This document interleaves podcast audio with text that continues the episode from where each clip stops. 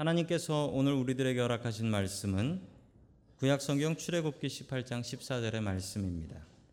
모세의 장인이 모세가 백성에게 행하는 모든 일을 보고 이르되 내가 이 백성에게 행하는 이 일이 어찌 됨이냐 어찌하여 내가 홀로 앉아 있고 백성은 아침부터 저녁까지 내 곁에 서 있느냐 아멘.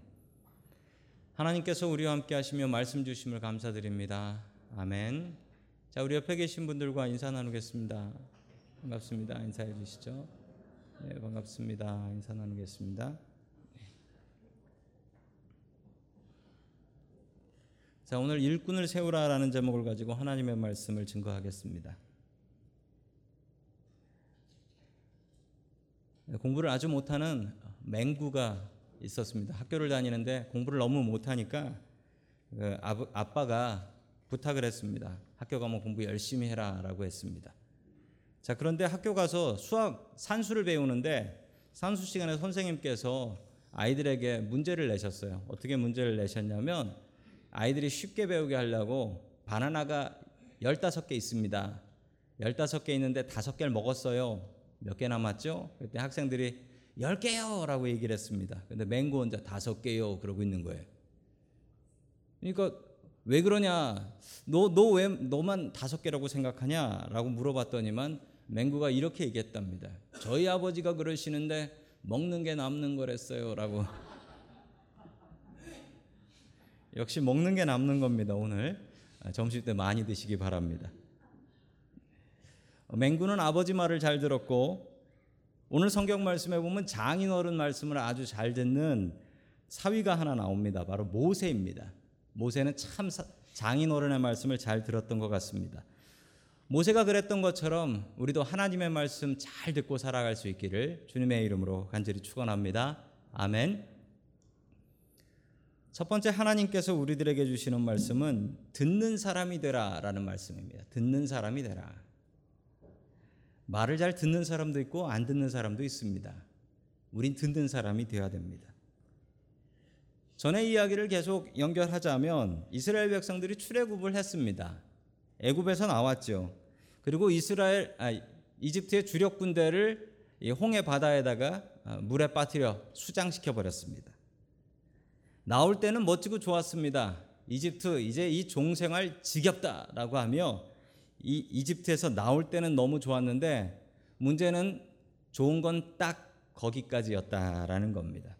그 회사 다니면서 사표 써보신 분들 계실 거예요. 사표 써보신 분들은 아실 겁니다. 사표는 쓸 때 기쁘고 낼 때 시원하지만 내고 나면 후회된다. 이게 사표의 힘이죠.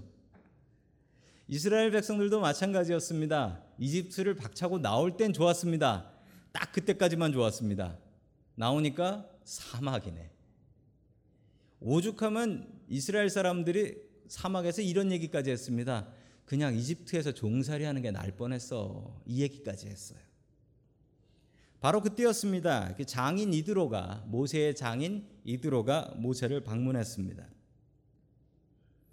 자, 장인 어른이 방문하자 모세는 하던 일을 다 내려놓고 장인 어른 잘 대접하고 잘 먹고 그랬습니다. 그런데 그때 문제가 생겼죠. 어떤 문제였을까요? 자, 우리 출애굽기 18장 14절의 말씀 같이 보겠습니다. 시작.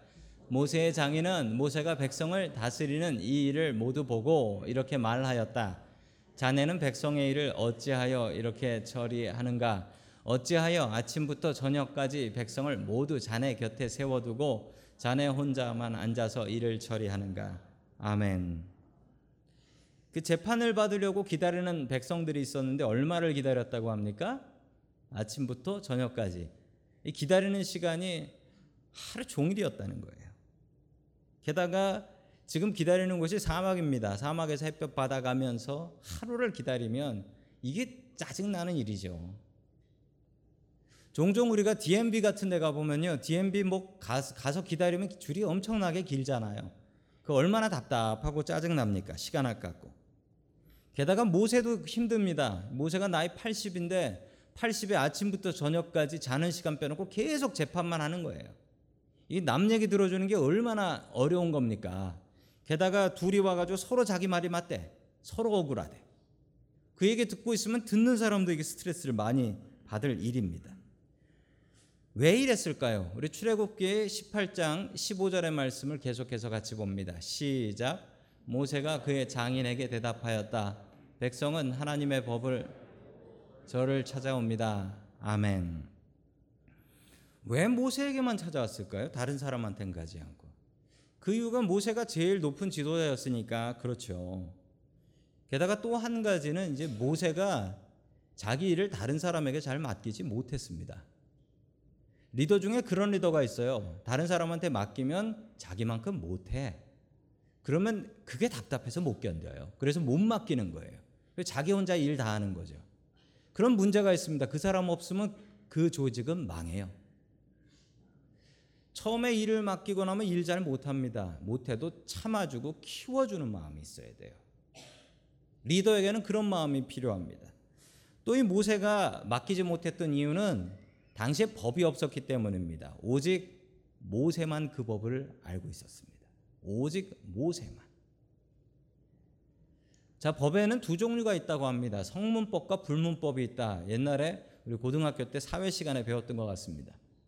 성문법과 불문법의 차이는 성문법은 이 법을 쓴 거예요. 써서 종이로 갖고 있는 거고 불문법은 이 법이 써져 있지 않다라는 거죠. 어떤 사람들만 알고 있는 거예요. 사람들이 알고 있는 법인 거죠. 지금 이스라엘의 법의 상태는 불문법 상태입니다. 오직 모세만 법을 알고 모세만 하나님 앞에 기도해서 법을 아는 그런 상태예요.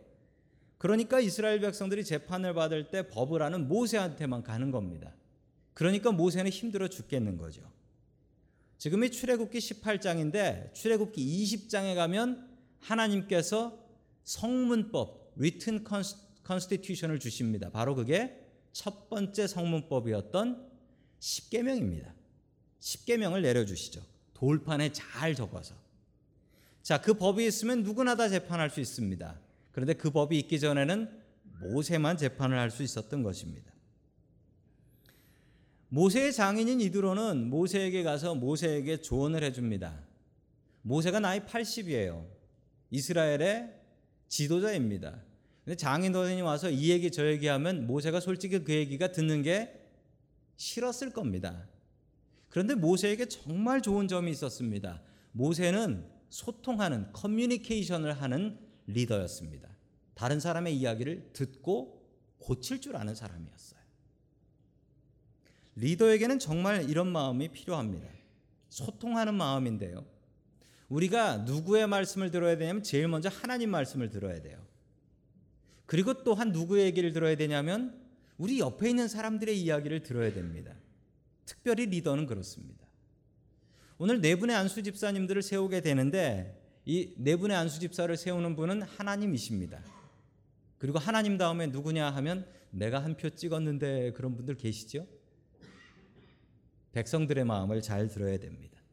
우리는 잘 듣는 사람이 되어야 됩니다. 안 들으면 망합니다. 들을 귀가 있는 사람이 되십시오. 귀는 들으라고 있는 거지 귀걸이 걸라고 만들어 주신 것 아닙니다. 하나님의 말씀과 또한 사람들의 이야기를 잘 들을 수 있는 우리 성도 여러분들 될 수 있기를 주님의 이름으로 간절히 축원합니다. 아멘. 두 번째 하나님께서 우리들에게 주시는 말씀은 무거운 짐을 지라라는 말씀입니다. 무거운 짐을 지라. 이번에 안수 집사님들 교육을 하면서 제가 두 가지 질문을 드렸습니다. 첫 번째 질문은 뭐냐면 가장 존경스러운 지도자는 누구였습니까? 그리고 그 지도자의 존경할 만한 점은 무엇이었습니까? 라고 물어봤습니다. 그래서 대답을 하셨는데 어떤 대답이었냐면 어떤 분은 어, 성경 공부를 잘 가르치는 지도자가 좋았습니다. 라고 하셨고 어떤 분은 아주 실제적인데 어, 밥을 잘 사주시는 분이 좋았습니다. 라고 얘기하셨습니다. 어떤 분은 이야기한 것과 행동이 같은 사람이 좋다라고 하셨고 어떤 분은 순종을 잘하시는 분이 좋다라고 하셨고 어떤 분은 일을 할 때 추진력이 있는 분이 좋다라고 하셨습니다. 그래서 제가 그 얘기를 다 듣고 이렇게 말씀드렸습니다. 그러면 그런 안수집사 되십시오 라고 했습니다. 자, 그리고 두 번째로 여쭤봤습니다. 가장 나쁜 지도자의 나쁜 점은 뭐였냐라고 했더니 1번으로 나왔던 게 다른 사람의 말을 안 듣는 사람. 자기 혼자 옳은 줄 알고 사는 사람 문제랍니다. 두 번째로는 시켜 먹는 시켜 먹는 장로 되고 권사 되고 안수 집사 되면 이게 팔에 완장 하나 찬 거라서 선도부라서 어이 거기 이거 하고 이거 이거 하고 이렇게 시켜 먹는 사람 아주 싫답니다. 세 번째로는 배려가 없는 사람이래요. 배려가 없는 사람, 다른 사람 생각하지 않고 제 멋대로 하는 사람이. 네 번째 마지막으로는 예, 말투가 바뀌는 사람이래요. 예, 장로 되고 권사 되고 안수 집사 되면 그 밑에는 다 내 부하다 생각해서 그때부터 반말을 하는 사람이랍니다. 절대 이런 사람 되지 마십시오. 교회의 직분은 종이지 이게 진급이 절대 아니에요. 괜히 짐만 무거워지는 거예요. 속으셨어요. 2011년에 분당에서 있었던 일입니다. 한국 분당에서 있었던 일인데 25살 먹은 흑인 영어 강사가 있었대요. 버스를 타고 학원에 가고 있었는데 버스 안에서 어느 노인하고 한국 노인하고 싸움이 붙은 거예요. 정확히 왜 싸우는지는 모르겠어요. 끝내 그런데 뭐, 그 할아버지가 영어가 안 되니까 영어를 전혀 못하는 분이었는데 이 흑인한테 뭐라고 얘기했냐면 그 자리가 났는데 자리 때문에 싸움이 났었나 봐요. 이 할아버지가 화가 나가지고 이 흑인한테 뭐라고 얘기했냐면 이 자리에 흑인이 그 사람이 앉으라고 하면서 반말로 네가 여기 앉아라고 했습니다. 근데 문제가 있었습니다. 이 니가라는 말이 그 흑인들한테는 욕이죠. N월드라고 해서 욕입니다. 그래서 듣고 있던 흑인이 what? 하고서 그때부터 이 할아버지를 헤드락을 걸고 패기 시작했다라는 거예요.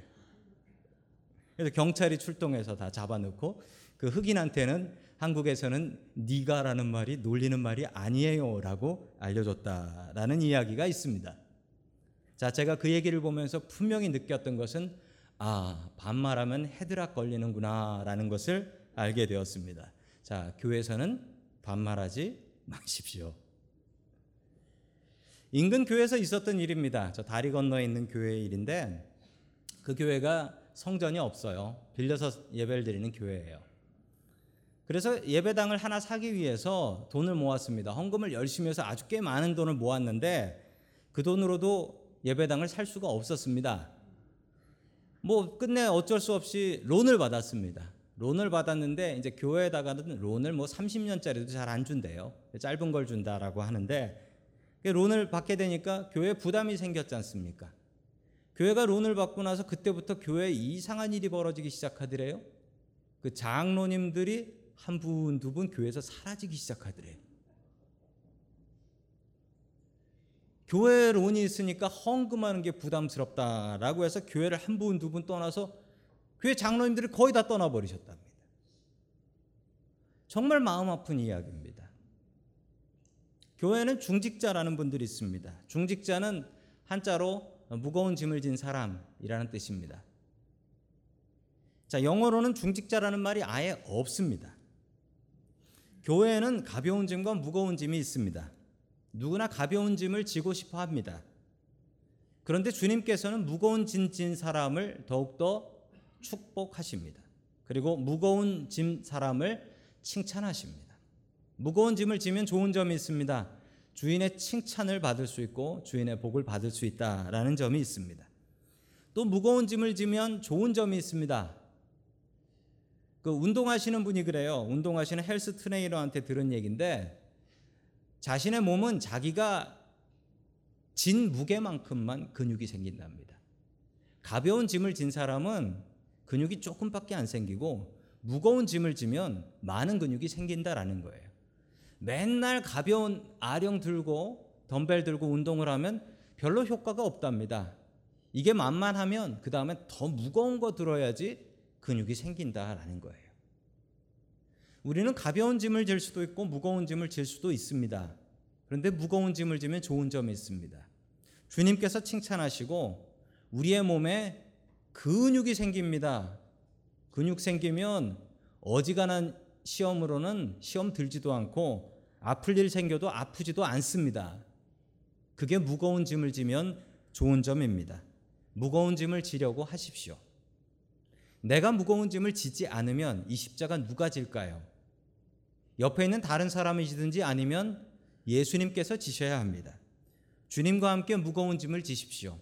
그 짐을 질 수 있는 힘도 주시고 칭찬도 해 주십니다.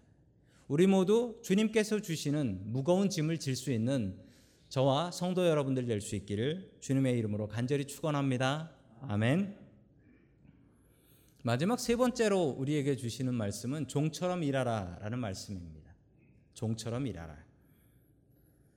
교회에서 사용하는 특별한 말이 있는데 그 중에 좀 이상한 말이 있습니다. 이 종이라는 말이 교회에서 아주 이상하게 사용됩니다. 종은 그냥 종입니다. 국어사전 찾아보시면 종은 노예로 나옵니다. 노예, 머슴, 이게 종이에요. 종은 그냥 종입니다. 종은 교회에서 어려운 일 하는 사람입니다. 그런 의미로 종을 생각하시면 되겠고, 주님께서는 우리를 모두를 종으로 부르고 계십니다. 자, 이드로가 모세에게 이런 조언을 합니다. 우리 출애굽기 18장 21절 말씀 같이 보겠습니다. 시작. 또 자네는 백성 가운데서 능력과 덕을 함께 갖춘 사람 곧 하나님을 두려워 참되어 거짓이 없으며 부정한 소득을 실어 사람을 뽑아서 백성 위에 세우게 그리고 그들을 선부장과 백부장과 오십부장과 십부장으로 세워서 아멘. 모세의 장인 이드로가 이런 조언을 합니다. 아주 디테일 상세한 조언이죠. 어떤 사람을 뽑아야 될지, 어떤 사람한테 어떤 자리를 줘야 될지 이런 조언들을 다 해 주었습니다. 모세가 이 조언을 다 따라합니다. 그런데 거기에 일꾼의 조건이 있습니다. 일꾼의 조건 첫 번째는 능력과 덕을 갖춘 사람이다라고 합니다. 이 능력과 덕이라는 말이 서로 조금 부딪히는 말이에요. 다른 말이에요. 능력은 일 잘하는 거죠. 덕은 사랑과 배려가 있는 거죠. 지금 재판할 사람을 뽑는 겁니다. 다른 말로 하자면 판사 뽑는 거예요. 판사를 뽑으려면 어떤 사람을 뽑아야겠습니까? 제일 중요한 게 똑똑해야죠. 똑똑해야죠. 그래야지 이 사람 저 사람이 얘기하면 아이고 이놈이 거짓말을 하는구나라고 해서 죄를 내릴 거 아닙니까? 능력이 있는 사람을 뽑아야 되는데 능력과 함께 덕이 있어야 된다라고 합니다. 둘 다 중요하다. 그 중에 뭐가 더 중요하냐? 덕이 더 중요합니다. 덕이 중요해요. 이 공자가 했던 이야기 중에 덕승제라는 말이 있습니다. 덕승제는 덕이 재주를 이긴다라는 이야기입니다. 한국 사람들은 재주가 더 중요하다라고 생각합니다. 그래서 불행하게 사는 경우가 참 많이 있습니다. 재주보다 더욱더 중요한 게 있는데 그건 덕입니다. 덕이 있어야 돼. 덕이 없으면 안 됩니다. 특별히 교회는 그렇습니다. 교회에서 참 중요한 게 있는데 그게 바로 덕입니다. 교회에는 덕이 있어야지 돼요. 교회 정의도 필요합니다. 정의로운 교회가 됩니다. 교회가 뭐 말도 안 되는 정의가 없는 교회가 되면 안 됩니다. 그런데 교회 정의보다 더 중요한 게 있는데 그건 바로 덕입니다. 정의로운 교회가 어떻게 되는 줄 아십니까? 정의로운 교회 여럿 봤는데요. 너무 정의로워서 서로 자기 말이 맞다고 싸우더라고요. 그래서 두 패로 나눠서 싸우다가 끝나더라고요. 정의로운 교회 정말 중요합니다. 그런데 정의보다 더 중요한 덕은 것은 덕이에요. 덕. 덕은 뭐냐면 내가 분명히 옳고 저 사람이 틀렸어도 저 사람을 인정해주고 내가 양보할 수 있는 것. 그게 덕입니다. 내가 손해 보더라도 하나님께서 갚아주시겠거니 생각하며 그 손해를 내가 무릅쓰고 그 손해를 내가 보는 것. 그게 바로 덕입니다. 내가 장로인데, 내가 권사인데, 내가 안수집사인데 라고 우기지 않고 내가 장로고 권사고 안수집사라서 내가 더 한 번 더 손해보고 내가 더 한 번 더 양보하고 내가 한 번 더 억울하겠다 라는 생각. 그게 바로 덕입니다. 우리 모두가 이 능력과 덕을 갖추는데 그 중에 덕을 더 많이 갖추고 살아갈 수 있기를 주님의 이름으로 축원합니다. 아멘. 두 번째 일꾼의 조건은 하나님을 두려워하는 사람이라고 합니다. 우리가 하나님의 일을 하면은 우리가 하나님이 일할 때 돈 받고 하는 게 아닙니다. 제가 돈 받고 일하는 거 아시죠? 그런데 돈 받고 일 안 한다고 하네요. 왜 그러냐면 영어로는 셀러리라고 해서 월급이라고 하는데 교회에서는 절대로 목사한테 주는 돈을 월급이라고 하지 않습니다. 그냥 생계비라고 합니다. 생계비. 그 이유가 제가 돈 받고 주님의 일을 하면 안 되기 때문에 그렇습니다. 대부분의 분들은 교회에서 돈 받고 일하지 않습니다. 돈 받고 일하지 않는 이유는 그러면 우리가 마음속으로 이런 생각을 하게 돼요. 가끔은 야 이거 내가 돈 받고 하는 것도 아닌데 관둬버릴까 이런 생각 들 때가 있습니다. 그럴 때마다 우리가 생각해야 되는 것은 하나님을 두려워하는 마음입니다. 우리는 하나님이 두려워서 일을 합니다. 하나님 때문에 일을 하지. 성도 여러분들이 목사에게 잘 보이려고 일을 하시겠습니까? 사람 누구에게 잘 보이려고 일을 하시겠습니까? 우리가 항상 하나님의 일을 할 때 하나님께 영광되고 내가 하나님 두려워서 일한다라는 이 마음이 있지 않으면 사고 칩니다. 가끔 사고 치는 목사님 그리고 사고 치는 장로님들이 있습니다. 그분들의 공통점이 있습니다. 하나님 두려운 거 모르면 사고 칩니다. 하나님 두려움은 참습니다. 우리가 어떻게 하나님을 속일 수 있겠습니까? 사람한테는 안 걸려도 하나님 속일 방법 없습니다. 우리는 하나님 두려워해야 됩니다. 늘 하나님 두려워하는 주님의 일꾼들 될 수 있길 축원합니다. 아멘. 세 번째 마지막 일꾼이 되는 조건은 부정한 소득을 싫어하는 사람입니다. 재판하는 사람이 돈을 좋아하면 어떻게 되겠습니까? 이 사람한테 돈 받고 이 사람 좋게 판결하고 저 사람한테 돈 받고 저 사람 좋게 판결하면 그거는 정말 엉터리 재판관이 아니겠습니까? 돈은 사람의 마음을 바꿉니다. 그래서 돈을 받고 나면 돈 준 사람이 예뻐 보입니다. 우는 애들도 우는 애들도 돈 주면은 웃는 애들이 있습니다. 돈은 사람의 마음을 바꿉니다. 돈은 사람의 마음을 바꿔요. 교회 일꾼이 돈과 관련 있으면 안 됩니다. 교회 일꾼은 돈으로 세우면 절대 안 됩니다. 저희 교회의 원칙은 일꾼 세울 때 절대로 일꾼들이 교회에다가 아무것도 못 한다. 자기 이름으로 헌금하는 건 괜찮지만 그 외에는 절대 아무것도 교회에다가 하지 못하게 하고 있습니다. 그 이유는 종은 몸으로 봉사하는 게 종이지 돈으로 살 수 있는 것은 종이 아니다라고 생각하기 때문에 그렇습니다. 어떤 교회들은 권사하는데 3천 불 내야 되는 교회도 있다 라고 들었습니다. 그리고 교회가 어려워지고 힘들어지고 교회 건축하면 일꾼 많이 세운다라는 교회 얘기도 들어봤습니다. 그건 정말 잘못하는 겁니다. 종은 그냥 종입니다. 국어 사전에 나온 대로 종은 노예고 머슴이기 때문에 그렇습니다. 그래서 저희 교회는 교회 종 세울 때 다른 분들이 더 감사해서 감사 헌금 합니다. 왜냐하면 종을 세우는 기쁨은 종보다도 세우는 사람이 더 기뻐야 하기 때문에 그렇습니다.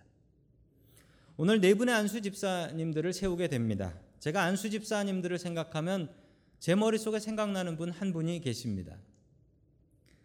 제가 2001년에 영락교에 있었을 때 일입니다. 지금 화면에 보이는 예배당이 영락교회의 베다니 홀이라는 곳입니다. 아주 좋은 예배당인데 저 성전 1층과 2층으로 저 콘서트 홀처럼 되어 있습니다. 2001년 3월로 기억하는데 그때 예배 드리다가 예배 드리다가 갑자기 그 무전기에 막 무전 들어오고 난리가 났었어요. 베다니 홀에 사고가 났다라고 해서 제가 예배 담당이라 저 홀로 뛰어갔습니다. 뛰어갔는데 먼지로 가득했습니다. 무슨 사고였냐면 2층에 있는 석고보드 판이 있는데 그 2층 천장에 있는 판이 그게 떨어져 버렸어요. 근데 이게 엄청나게 큰 것이기 때문에 그 밑에 있는 아이들이 깔렸고 그리고 그 시간이 언제였냐면 저 고등부 예배실이었는데 고등부가 예배를 마치고 분반 공부를 하고 있었을 때였습니다. 각자 나눠서 분반 공부를 하고 있었는데 2층에 있는 석고보드가 천장에서 떨어져 버린 거예요. 그게 이게 비스듬하니까 타고 내려오고 있었던 거죠. 근데 저 제일 2층 끝에서 분방 공부를 하시던 분이 계셨는데 그때 이원영 안수 집사님이라는 분이 계셨습니다. 제가 잘 알고 지금도 그 얼굴 기억나는데요. 그 집사님께서 내려오는 석고보드를 자기 몸으로 막으셨어요. 안 떨어지게. 왜냐하면 이게 1층으로 떨어지면 1층에 애들이 다쳐요. 1층에 애들과 교사들이 피신할 때까지 자기가 맞고 견디지 않으면 이게 떨어져서 애들이 맞아서 죽는다고요. 이분이 이걸 맞고 돌아가셨어요. 딱 한 분. 이원영 집사님 돌아가셨어요. 아무도 안 죽었어요. 그 밑에서 아이들 피하게 치우던 분이 계셨어요. 대피시키던 분이 계셨는데 장로님 한 분 맞아서 크게 다치셨어요. 그분 병원에 입원하셨고 아무도 안 다쳤어요. 안수 집사님 한 분 돌아가시고 장로님 맞아서 크게 다치시고 저는 중직자를 생각할 때마다 이 두 분이 생각납니다. 학생들 다 대피신 장로님과 그리고 자신의 온몸으로 석고보드를 맞고 돌아가신 이원영 집사님. 우리는 그런 일꾼들이 필요합니다.